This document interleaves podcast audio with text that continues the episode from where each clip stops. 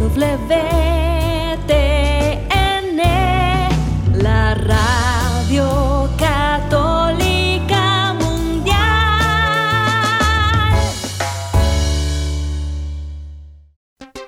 Y ahora en vivo, desde Lima, Perú, EWTN, Radio Católica Mundial, presenta Más que Noticias, un programa informativo que analiza desde una visión de la fe los acontecimientos sociales, políticos y económicos más importantes de Latinoamérica, el Vaticano y el mundo. Más que noticias, respuestas a las interrogantes de los temas más actuales y la manera correcta de interpretarlos a la luz de la fe. Vidas ejemplares, actualidad del Vaticano, defensa de la vida, apologética, doctrina social de la Iglesia, devociones y mucho más. Esto es Más que noticias. Comenzamos el programa.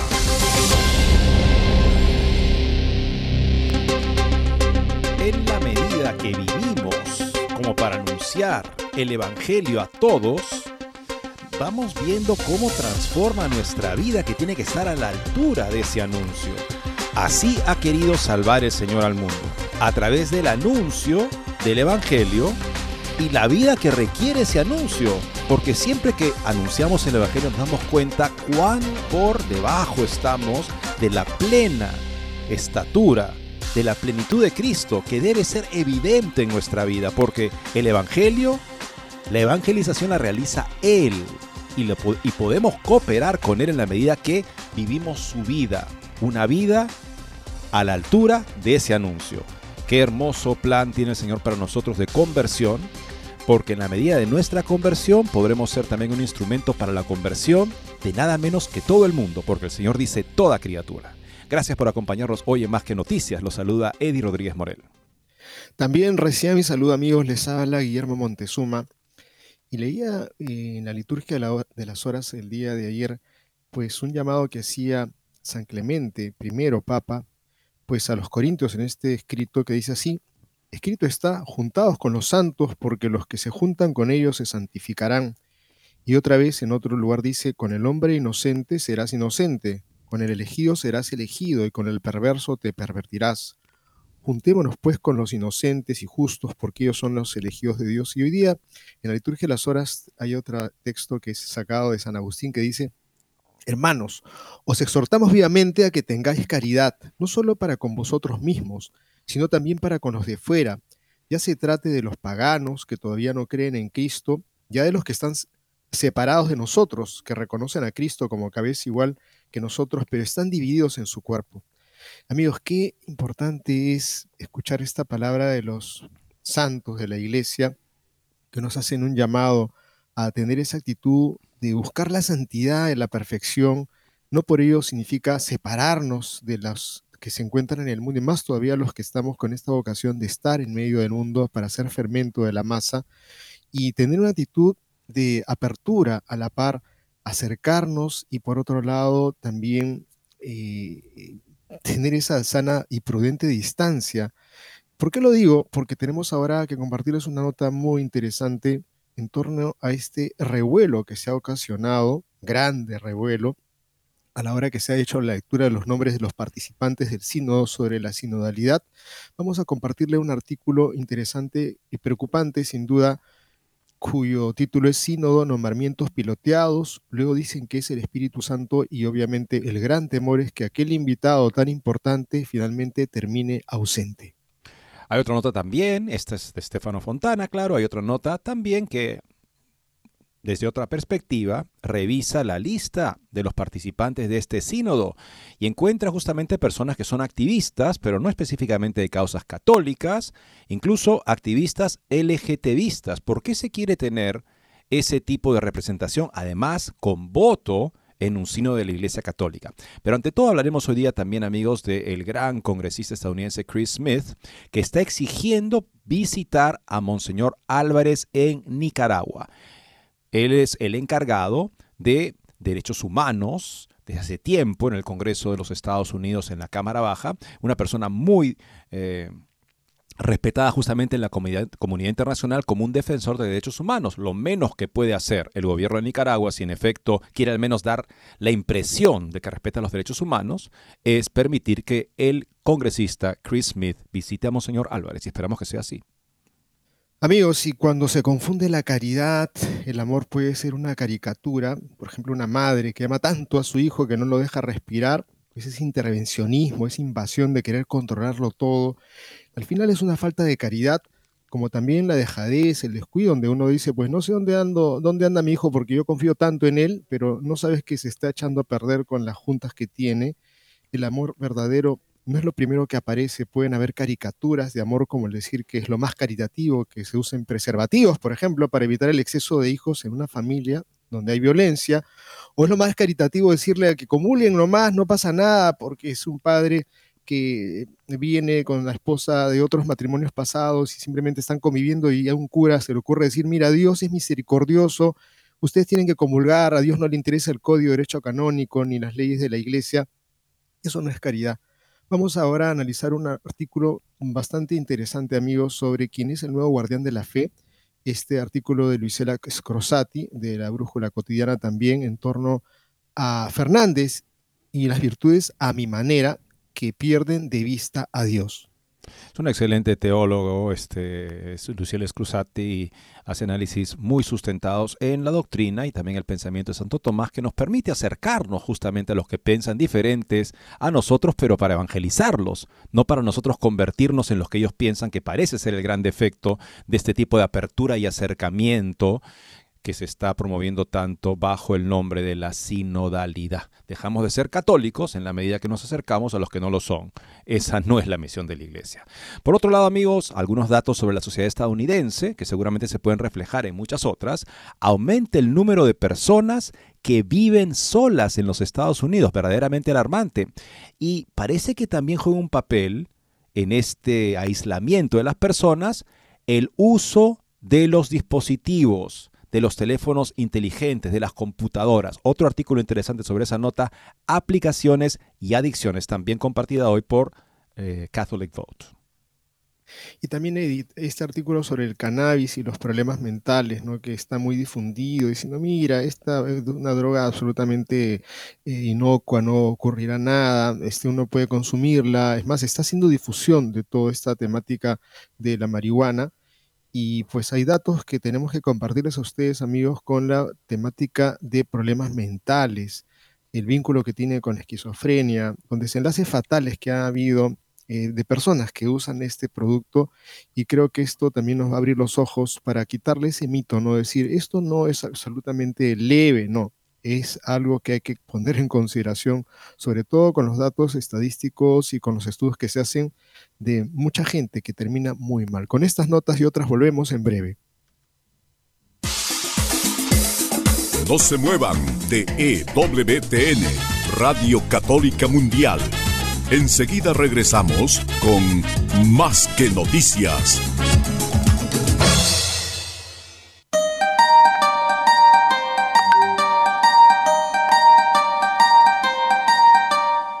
No olvides seguirnos en Facebook como Más que Noticias EWTN. Allí podrás encontrar las noticias que tratamos día a día en el programa. Además, pueden escribirnos con sus comentarios o sugerencias.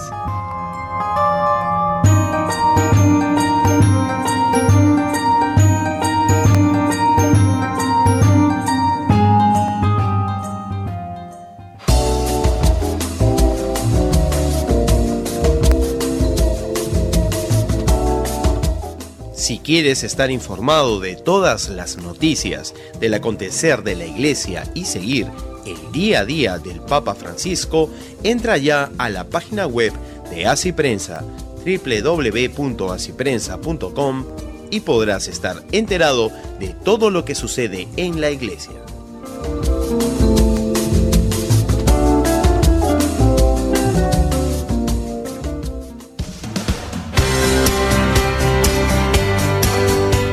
Ya regresamos en EWTN, Radio Católica Mundial, con su programa Más que Noticias. Y como les comentábamos, amigos, una noticia muy importante. El representante Chris Smith por Nueva Jersey ha sacado un comunicado, aumenta la presión económica sobre la iglesia en Nicaragua.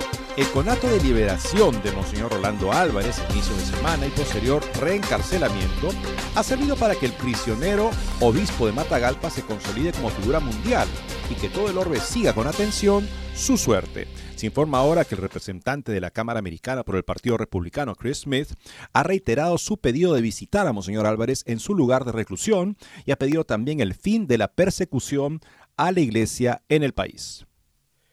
El comunicado difundido hoy el representante Smith expresa que se encuentra muy preocupado por la seguridad y el bienestar del obispo Rolando José Álvarez en medio de informes inconsistentes sobre su situación en Nicaragua.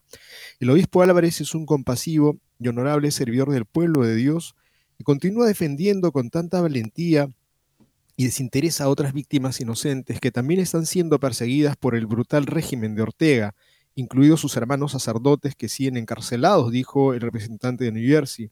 En marzo pasado, Smith presidió una audiencia en el Congreso donde pidió una nueva fase para presionar a Ortega. En el comunicado apareció hoy, Smith también pide la liberación de todos los otros religiosos y prisioneros políticos que están injustamente encarcelados. Continúa la presión orteguista contra la Iglesia de Nicaragua. Mientras el mundo entero sigue con expectativa la situación del obispo de Matagalpa, siguen llegando noticias de la presión del régimen de Ortega contra la iglesia, esta vez la tenaza económica.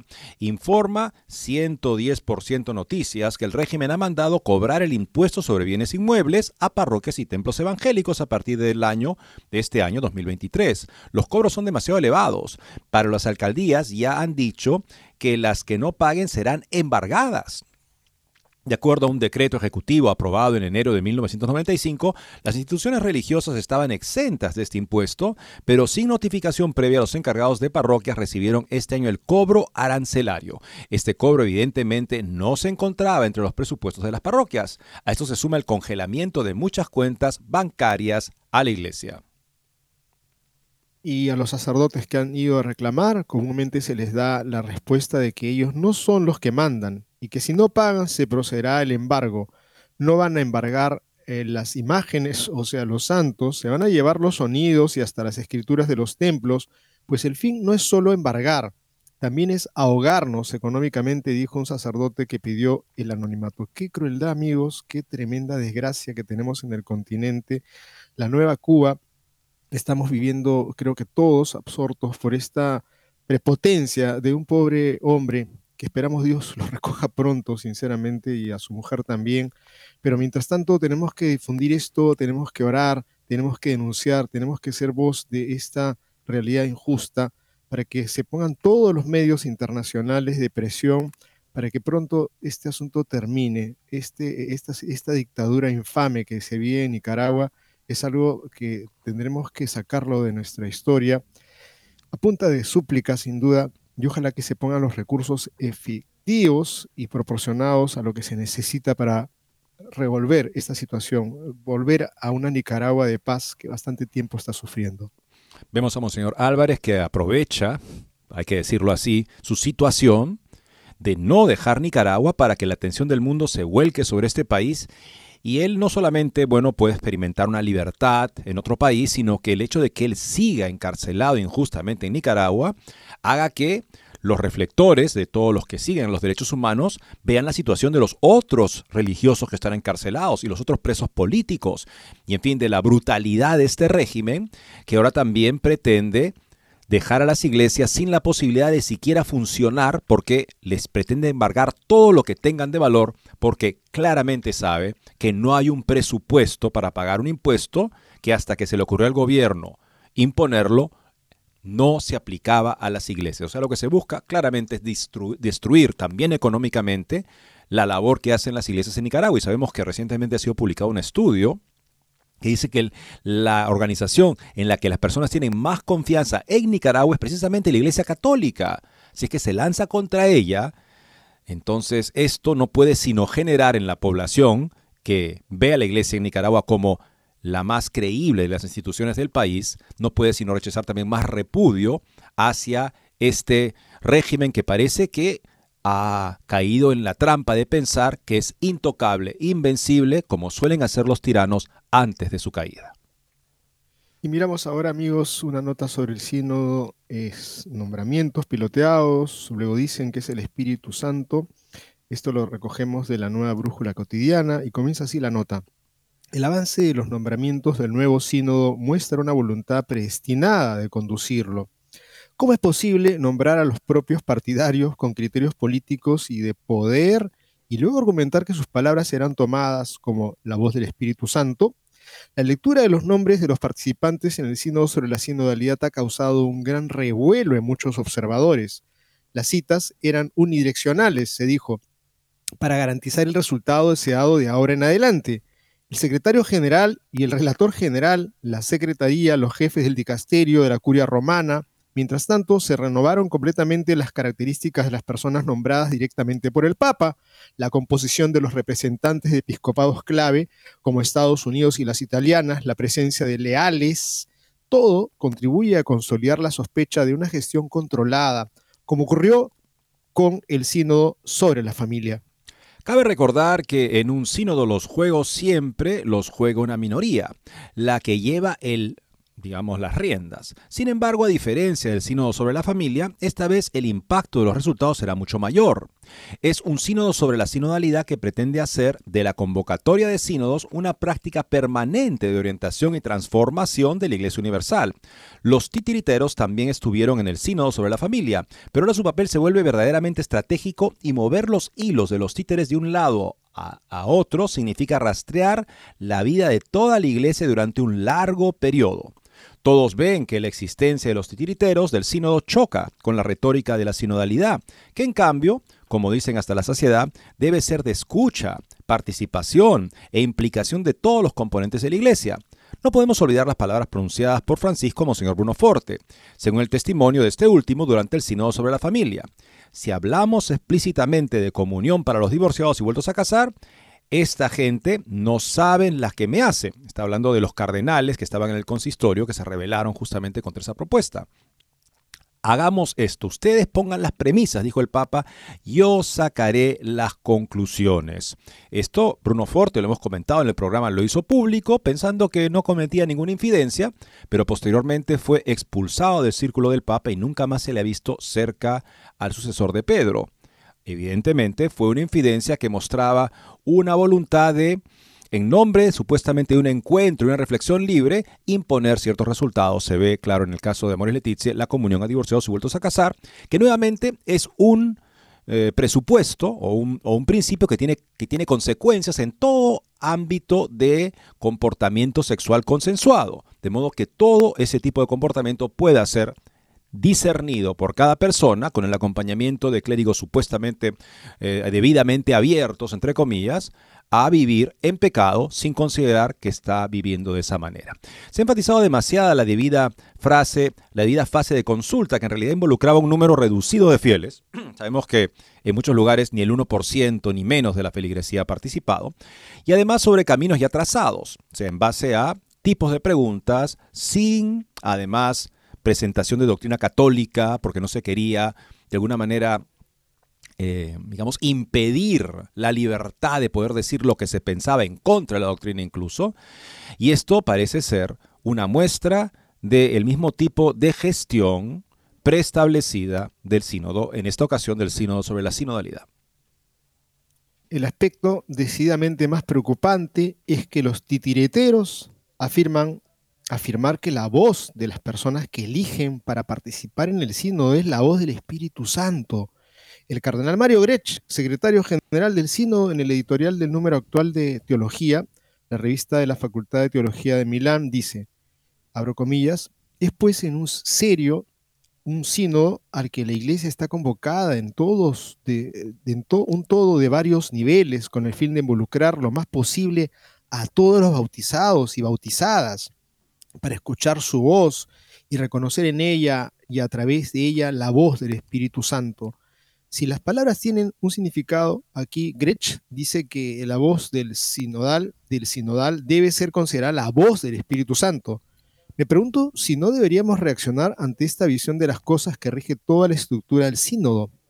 Aquí, sin embargo, me gustaría quedarme con consideraciones de un nivel mucho más bajo, de hecho con los pies en la tierra.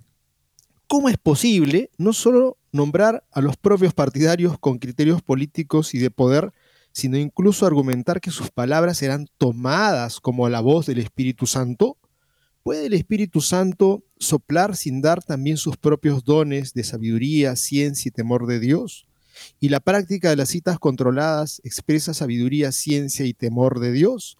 El planteamiento expresado por el cardenal Grech se puede encontrar en todos los documentos relativos al sínodo, tanto los constitutivos como los que se elaboran en curso. El documento para la etapa continental, por ejemplo, señala la profundidad de la fe, la vitalidad de la esperanza y la energía de la caridad que brotan de las contribuciones recibidas.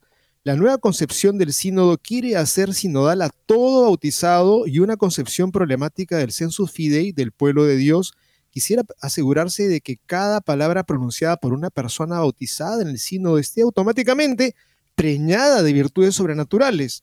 Luego, sin embargo, intervenimos con la percha de Manuel Cenchelli en la versión eclesial y tiramos de los hilos para maniobrar los títeres en su discurso del 17 de octubre del 2015 sobre el sínodo y la sinodalidad, Francisco dijo que el sensus fidei impide una separación rígida entre Ecclesia docens y Ecclesia dicens, ya que también el rebaño tiene su propio olfato para discernir los nuevos caminos que abre el Señor hasta la iglesia. Amitámoslos, pero entonces, ¿por qué manipular tácticamente en vistas de los resultados deseados y establecer de antemano quién puede expresar esta, este olfato, ¿no? esta nariz, mejor que otra? Decía que los temas de este artículo quieren ser con los pies en la tierra, así que dejemos a Hegel en paz.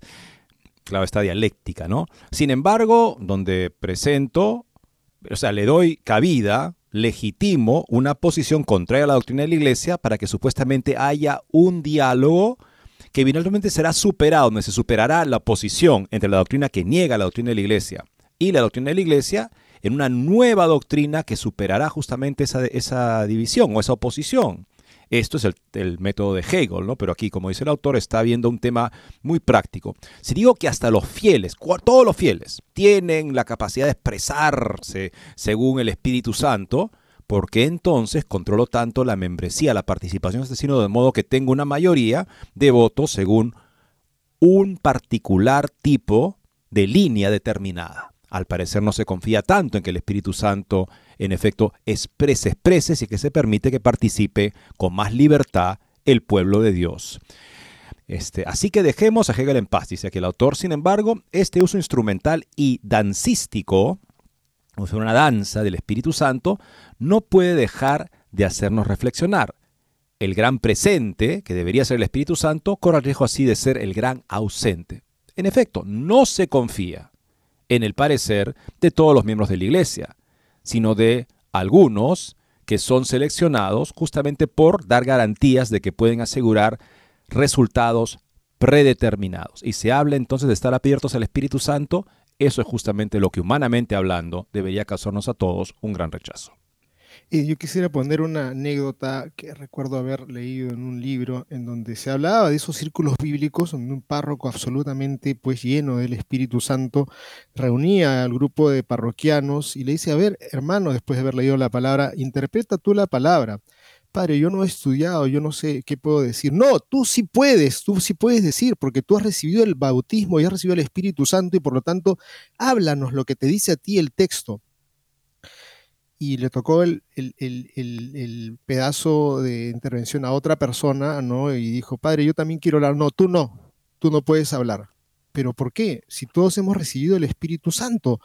Creo que este es un ejemplo un poco burdo, de repente simplón, pero es algo de lo que este, sentimos como iglesia está pasando en este signo de la sanidad y justamente viene aquí un artículo muy interesante sobre la antiglobalización manifestantes y pro-LGBT, rostros antisinodales que están desfilando en el sínodo.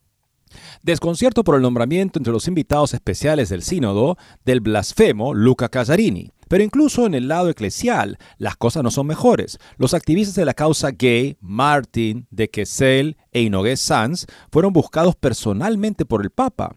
Y también es el teólogo Dianish quien firmó el documento de disidencia contra Ratzinger y San Juan Pablo II, invitado justamente por Roma a este sínodo. Cualquiera que pensara en un homónimo paradójico se sentirá decepcionado. Que Luca Casarini, invitado especial a la 16 Asamblea General Ordinaria del Sínodo de los Obispos, es exactamente el mismo Luca Casarini, conocido en las noticias por haber sido líder de la izquierda no global, así como también portavoz de los Tube Bianche en el G8 de Génova del 2001. Quién sabe si él también se sorprendió un poco al enterarse, recordando también aquel video de Blob grabado por Estrilla la noticia, en el que maldecía y se refería de forma poco elegante a un grupo de inmigrantes invitados a encabezar una procesión. Será precisamente su activismo en la acogida de inmigrantes lo que llevará al Vaticano el próximo octubre al ex portavoz de los centros sociales del Nordeste, que ya hace tres años le valió una carta de agradecimiento del Papa y otras atenciones de la Santa Sede, una causa que lo ve hoy el jefe de misión de Mediterránea Saving Humans, tan crítico con las políticas migratorias del actual gobierno que espera a un Nuremberg para el holocausto mediterráneo, en el que según él, el ministro del Interior Matteo Piantedozzi será en el bar. Ayer lo vio como un líder callejero como aquella vez en Trieste en el año 1998, cuando, como tantas otras veces, los manifestantes llegaron a pelearse con la policía para protestar contra los centros de detención de inmigrantes. En resumen, Casarini se ha mantenido igual. Ha habido cambios más allá del Tíber. La participación oficial del ex líder, antagonista como invitado especial en el sínodo, se produce pocos días después de la audiencia que el Papa concedió a Bill Clinton. La iniciativa del bombardeo de la OTAN sobre Serbia y Kosovo en 1999 se la debemos al expresidente estadounidense, contra el que Casarini se dio a conocer incluso fuera de las fronteras nacionales al irrumpir en la pista del aeropuerto base de Istrana. Pero sería un error detenerse solo en el nombre del ex vocero antiglobalización, que por su currículum, incluye denuncias, juicios y polémicas, es comprensiblemente el que más ruido hace en Italia en la lista de participantes en el sínodo. Casarini al menos no será un votante como el padre James Martin, el jesuita autor de Un puente por construir una nueva relación entre la iglesia y las personas LGTB. Y el rostro, símbolo de quien sabe bien lo que esos concretos pasos a seguir para el encuentro con personas que se sienten excluidas de la iglesia por su afectividad y comportamiento sexual, mencionado en el Instrumentum Laboris. Martin es solo uno de los seis estadounidenses elegidos personalmente por el Papa para participar y votar en el sínodo con una decisión que se presenta como otra bofetada en la cara de la mayoría del episcopado de los Estados Unidos. Si perfiles como los de Timothy Broglio Daniel Ernest Flores, Robert Barron, Kevin Carr Rhodes, Timothy Michael Dolan han sido elegidos por la Conferencia Episcopal estadounidense, el Papa reequilibra, entre comillas, la clara orientación predominante entre los obispos a nombrar cardenales como Blaise. Este método parece poco inclinado a las instancias de sinodalidad y colegialidad mencionadas en el instrumento en Laboris. Entre los demás participantes designados por el Papa destacan los nombres de otros leales como el jesuita Antonio Espadaro y Monseñor Marco Melino, secretario del Consejo de Cardenales. Francisco quería que figuras como el cardenal retirado Joseph de Kessel, que ya se ha declarado a favor de las celebraciones para las relaciones homosexuales, o la teóloga española Cristina Hinojés Sanz, ganadora del premio Arco que le fue asignado, participarán en el sínodo de, de su nombramiento directo por parte de la comunidad LG, la comunidad cristiana LGBTI plus H. Chrismon de Madrid por su labor de ayuda a la visibilización de las personas LGBTQ durante el proceso sinodal. La desproporción de estos nombramientos a persona inevitablemente podría condicionar el resultado de la discusión en las dos sesiones sinodales sobre los temas más divisivos. Ante esto, la decisión de convocar al cardenal Gerhard Ludwig Müller y al obispo de Passau, Stefan Oster, dos auténticos ratzingerianos, puede dar la idea de una hoja de parra más que de una garantía de pluralismo. Es decir, estamos, como diciendo, poniendo el parche por si acaso, pero no es que exista un deseo de que estuvieran, ¿no? Y eso, verdad, suena bastante lamentable, amigos. O sea, claro, digamos, por la, la desproporción que hay entre personas como Müller y Oster, y los otros que estamos mencionando, que son activistas LGTBistas.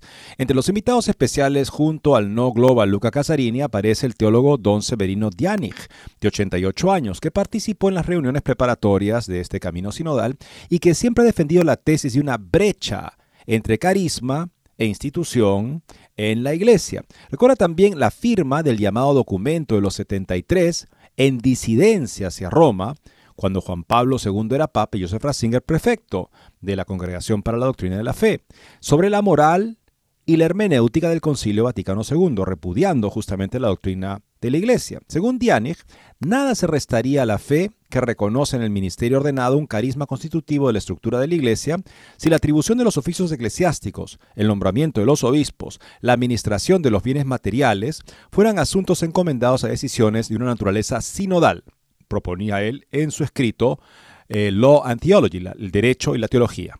Una visión que sin embargo choca con la configuración centralizada de los nombramientos de los participantes en el sínodo, resultante de las recientes enmiendas a la Constitución Apostólica Episcopalis Communio, y que también ven la elección de miembros no obispos hecha directamente por el Papa, seleccionándolos de una lista de 140 personas, que a su vez fueron identificadas, no elegidas, por las reuniones internacionales de conferencias episcopales. Por cierto, entre los últimos cambios a esta Constitución Apostólica también se especifica que los representantes de los dicasterios que participarán son los por el Santo Padre.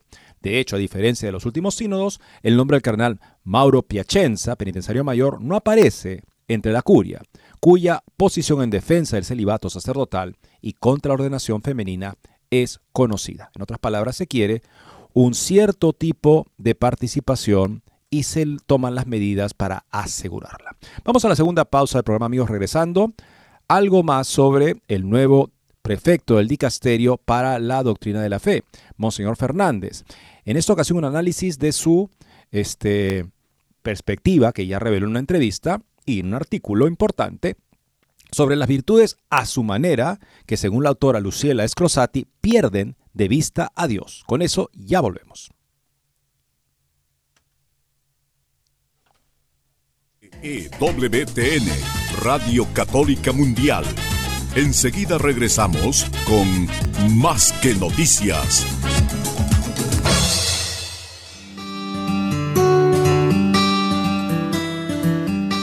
En la página web de EWTN podrás encontrar los programas de EWTN Radio y Televisión. Solo tienes que descargar los podcasts y así encontrarás tus programas preferidos Recuerda en www.ewtn.com.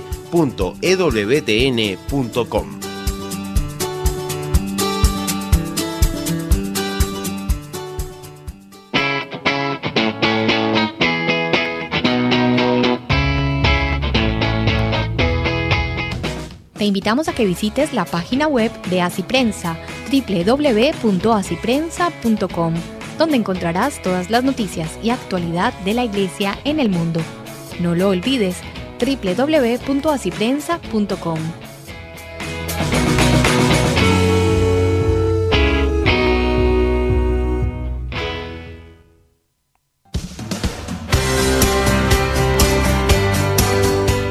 Ya regresamos en EWTN, Radio Católica Mundial, con su programa Más que Noticias. Para comunicarse en vivo con Más que Noticias, nos pueden llamar desde Estados Unidos al teléfono gratuito 1-866-398-6377 y desde cualquier parte del mundo al 205-271-2976. Los católicos todos nos debemos a la plenitud del Evangelio. Eso es lo que la Iglesia tiene como encomienda para entregarlo fielmente a todos los hombres. Y si hay personas en la iglesia que tienen una responsabilidad especial, particular de custodiar este depósito de la fe, esta plenitud del Evangelio, no, eso no quiere decir que, no hay, que los demás entonces esperamos simplemente que ellos actúen, porque sabemos que incluso en el caso de Pedro puede haber infidelidad. Y el Señor le dice, cuando te hayas convertido, Pedro, confirma a tus hermanos. Si no nos confirman en la fe, pues tendremos que nosotros también asumir esa tarea y tal vez no sea el momento justamente para que se cumpla ese anhelo del Concilio Vaticano II de que todos cumplamos con nuestra misión de evangelizar y también de corregirnos fraternamente para ser todos más fieles. Esperamos la fidelidad de todos, todos necesitamos la fidelidad de todos y ayudarnos justamente en este camino de conversión para la conversión del mundo. Una interesante nota de la nueva brújula cotidiana con el título Fernández, el nuevo, el nuevo prefecto del dicasterio para la doctrina de la fe, Fernández y las virtudes a mi manera, que pierden de vista a Dios, escribe Luisela Scrosati. El nuevo prefecto de la doctrina de la fe cita a Santo Tomás, ya a las familiares consorcio, para sustentar una incomprendida primacía de la caridad. En realidad malinterpreta a ambos, socavando los cimientos de la acción moral. Debemos volver a la teología moral de Monseñor Víctor Fernández, objeto de un artículo anterior, para preguntarnos de dónde parte la postura de que determinadas situaciones no solo legitimarían el uso de métodos anticonceptivos entre los cónyuges, sino que, que constituiría un acto de egoísmo no utilizarlos. En un artículo, La dimensión trinitaria de la moral, profundización del aspecto ético la luz de Deus Caritas Es, la revista de teología, Fernández conviene en dar prioridad a la perspectiva de las virtudes, prevista en este mismo marco, debe existir una clara jerarquía de las virtudes y un primado de la caridad también en el orden práctico. De aquí se sigue la sumisión del bien propio de las demás virtudes al bien propio de la caridad y en particular a los actos exteriores de misericordia, al aprecio en determinadas circunstancias de sacrificar el bien de las virtudes. Ahora bien, la referencia a la Suma Theologiae de Santo Tomás indicada en el texto recién citado afirma simplemente que la justicia es la primera de las virtudes morales, artículo 4. La sabiduría es la mayor de las virtudes intelectuales, artículo 5. Y finalmente que la caridad es la más alta de las virtudes teologales, artículo 6. La superioridad de la caridad radica en el hecho de que quien ama por medio del afecto logra la unión con el amado y siendo Dios el objeto de la caridad, no hay nada más grande que la unión con Él.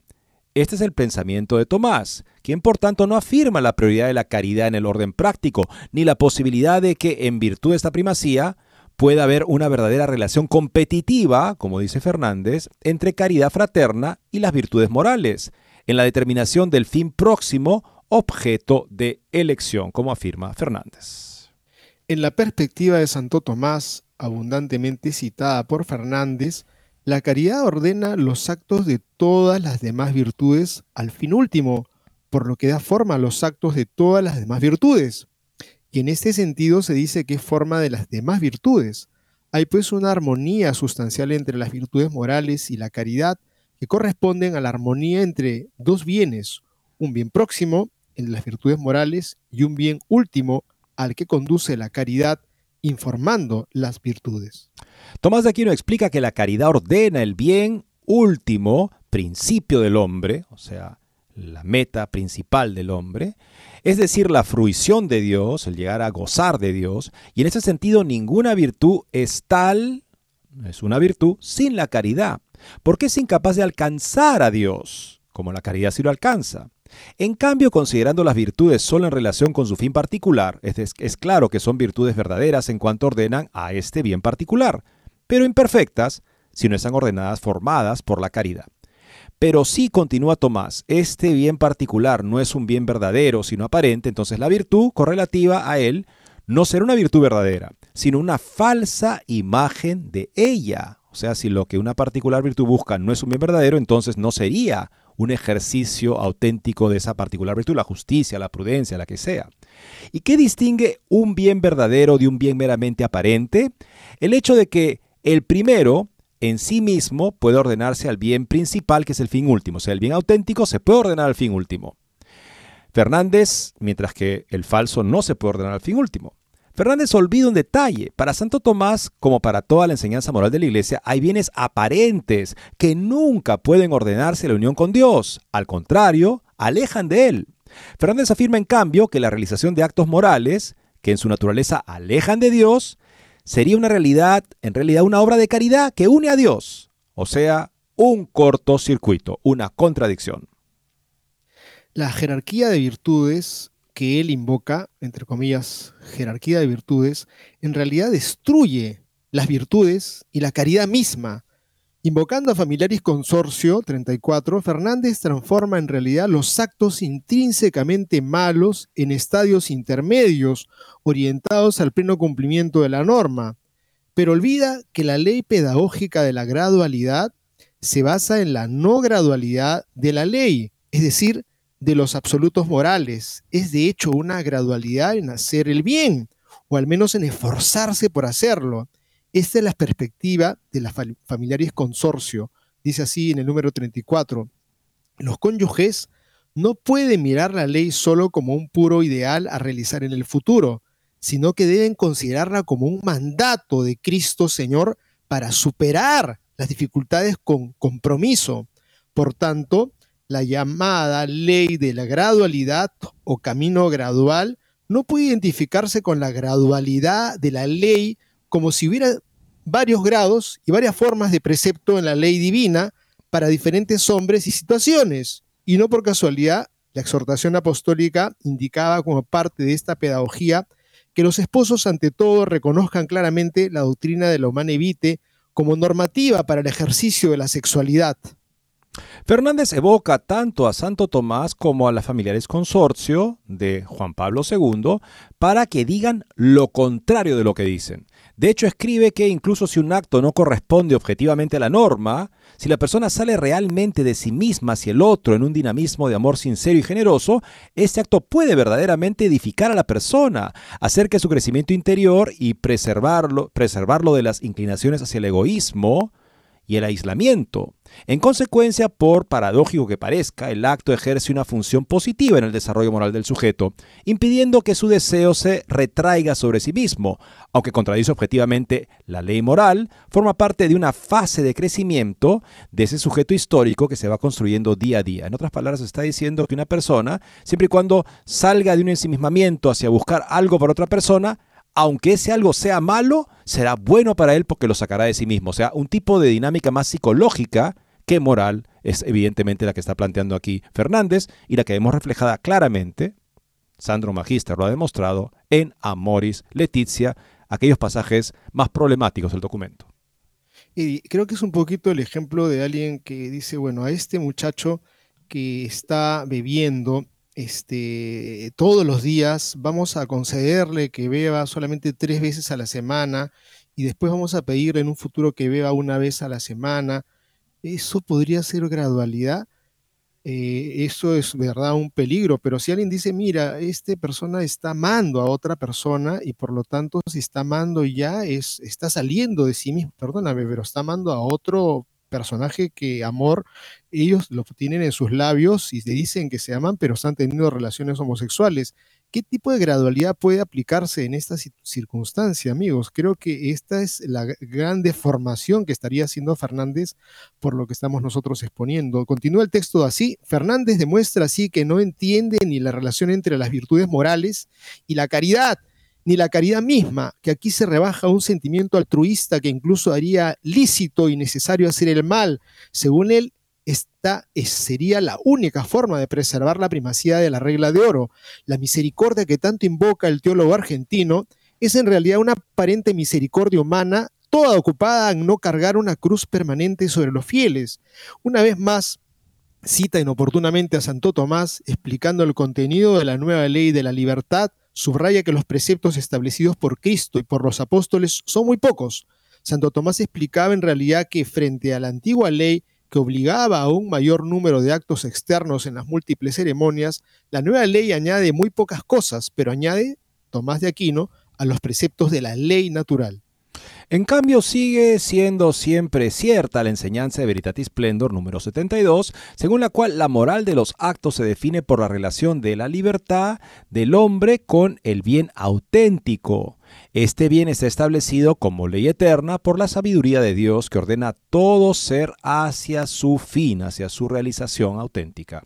Esta es la razón por la cual la acción es moralmente buena cuando las elecciones de libertad se ajustan al verdadero bien del hombre y expresan así la ordenación voluntaria de la persona hacia su fin último, es decir, Dios mismo. Por el contrario, si el objetivo de la acción concreta no está en armonía con el verdadero bien de la persona, la elección de esta acción hace moralmente mal a nuestra voluntad y a nosotros mismos y por tanto nos pone en contraposición con nuestro fin último, el bien supremo, es decir, Dios mismo. Esto es de Veritatis Splendor. La solución de Fernández contradice los fundamentos de la acción moral, favoreciendo en nombre de una incomprendida primacía de la caridad elecciones que conducen a la pérdida de nuestro fin último. O sea, aquí se ha olvidado, ha perdido completamente de vista a Dios, como dice muy bien la autora, ¿no?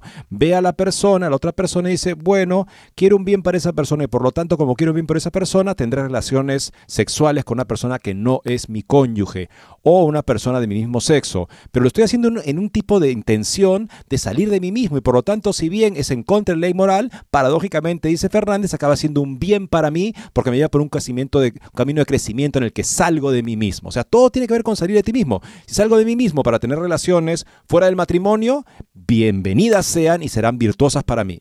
Este esquema ciertamente es lo que se expresa en las partes más preocupantes de Amoris Leticia. Y finalmente me dice también ese documento que debo dejar que las personas mismas disiernan lo que está bien para ellas. Nuevamente, al margen de una comprensión que tiene rectamente planteada Santo Tomás, donde los actos concretos particulares a los que se dirigen las virtudes concretas, la justicia, la prudencia, la templanza, deben todos poder ordenarse hacia el bien que es Dios. Si hubiera algo que no fuera un bien auténtico, verdadero, en alguno de esos actos pretendidos de estas virtudes, ya no serían virtudes, serían falsos simulacros de virtud y por lo tanto también se convertirían en impedimentos para alcanzar a Dios. Eso es lo que sostiene Santo Tomás.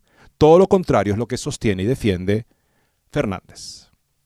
¿Y cuánto daño han hecho estos teólogos, estos sacerdotes de manga ancha que han dicho vamos a, replantear esta nueva forma de enseñar el Evangelio con el presupuesto único de la misericordia y de la caridad y por lo tanto si alguien viene a decirme que ya ha tenido matrimonio antes, ya ha tenido pues este un compromiso, pero ahora vive ya con esta señora y ya tienen familia, y le dice, mira, ¿sabes cosa, amigo? No te das bola sobre este asunto, eso se enseñaba antes, ahora lo que hay que enseñar es que eh, lo que importa es la caridad, Dios, te, tienes deseos de comulgar, comulga, nadie te va a decir que no, y efectivamente cualquiera puede entrar y ponerse una cola de comulgar, pero esa estafa que están haciendo estos sacerdotes, han ocasionado inmenso daño a mucha gente, los han dejado verdaderamente sin el norte claro, confundidos y además en un descrédito gigante hacia la iglesia, porque dice, mira, lo que me enseñan unos, me los dicen otros, ¿Y por qué, amigos? ¿Qué está ocurriendo? Pues están difundiendo efectivamente esta distorsión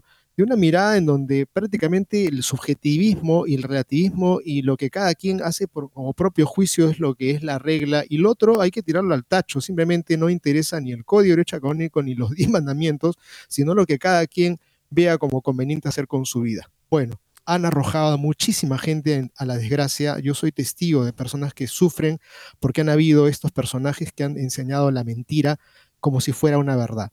Miramos ahora otra realidad y no sé si quieres decir algo más. Así es, no, por supuesto. Adelante con esa interesante nota. Aumenta el número de personas que viven solas. Una radiografía del malestar en el que viven las personas a las que se quiere simplemente abandonar en su discernimiento sin siquiera iluminar su, su, inteligencia con la doctrina correcta y pretendiendo citar autores que finalmente tergiversan. Es muy grave esto. Bueno, según datos de la Oficina del Censo, casi el 30% de los hogares estadounidenses está conformado por una sola persona.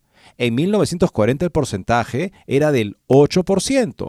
En 1970 del 18%, fenómeno que algunos expertos llaman transformación y no tendencia. Recordemos que la caridad florece cuando se practica, y una manera de practicarla y de crecer en comprensión es la interacción con nuestro prójimo.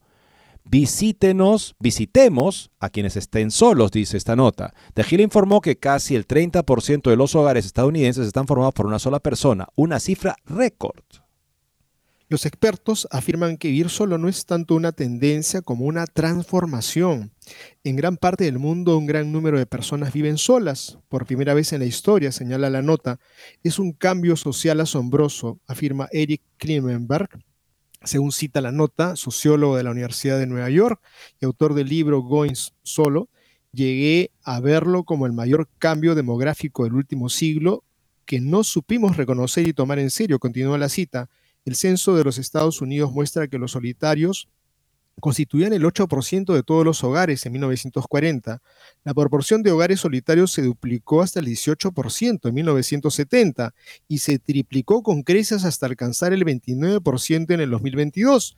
El movimiento en favor de la vida en solitario se cruza con otras tendencias sociales. Los estadounidenses se casan más tarde, si es que se casan, la nación envejece, la tasa de natalidad disminuye, la gente vive más o vivía más hasta que llegó la pandemia, añade la publicación. Amigos, y simplemente hacer una reflexión, la soledad eh, nunca podemos decir que es una desgracia, que es un mal, es una, una realidad que nos puede acompañar, nos acompaña, nos ha acompañado en algún momento, pero esa debe ser una ocasión maravillosa justamente para poder encontrarnos con nuestra verdad, con la verdad e ir al encuentro de los otros. Y no saben ustedes cuánto bien nos ha hecho a nosotros mismos en nuestra infancia el encontrar a ese otro tú, que eran nuestros papás que estaban ahí, o nuestros hermanos, o a ese tío o esa abuelita, para comprendernos a nosotros como otros tus.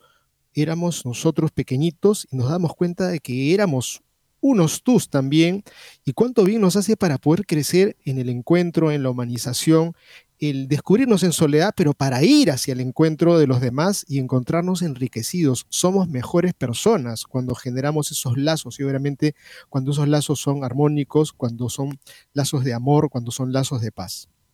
Y una traba en el camino, lamentablemente, hoy en día son los dispositivos omnipresentes que hacen que las personas, incluso cuando estén juntas, estén psicológicamente y emocionalmente ajenas en otro lugar. Lo vemos en muchos lugares donde la gente va a almorzar y todos en la mesa están viendo su celular, ¿no?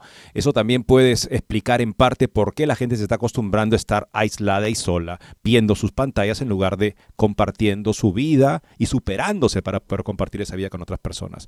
Aplicaciones y adicciones, otra nota de la de Both Catholic Vote. Ya que hablamos de la importancia de la sana vida social, tratemos otro ejemplo de cómo esta vocación humana puede corromperse. Al estudio que hay una propensión a experimentar síntomas de depresión y adicción sexual entre los usuarios de aplicaciones de citas, se le suma uno realizado por Match.com que señala que uno de cada seis solteros se sentía adicto a estas aplicaciones y que los hombres tienen un 97% más de probabilidades de sentirse así. El portal AdKick informó que las aplicaciones de citas no son positivas para la sociedad y deberían ser aplastadas como cualquier otro enemigo al que nos enfrentamos. Las aplicaciones para encontrar parejas se han hecho increíblemente populares en los últimos años. Los datos indican que las aplicaciones de citas son horribles, señala la nota. Párate a pensarlo un segundo. Las aplicaciones están causando depresión y problemas de salud mental y la gente sigue siendo adicta a ellas. Es como una droga que no se puede dejar Ahora permítame ser claro con mis propias experiencias aquí. He estado brevemente en, aplicaciones de citas y me costó muy poco interactuar con ellas en personas para entender que no era algo bueno ni para mí ni para la sociedad. Lo que hemos hecho en la sociedad es dar a la gente la protección de una pantalla que nunca podrían tener en la realidad. Afortunadamente las aplicaciones de citas solo se pusieron de moda en mi último semestre de universidad en Wisconsin. Tuve que hacer lo que los jóvenes de hoy no podían imaginar, descubrir a una mujer en clase, en una fiesta o en el bar y acercarse a ella para iniciar una conversación, añade la publicación. Además, las aplicaciones pueden crear adicción.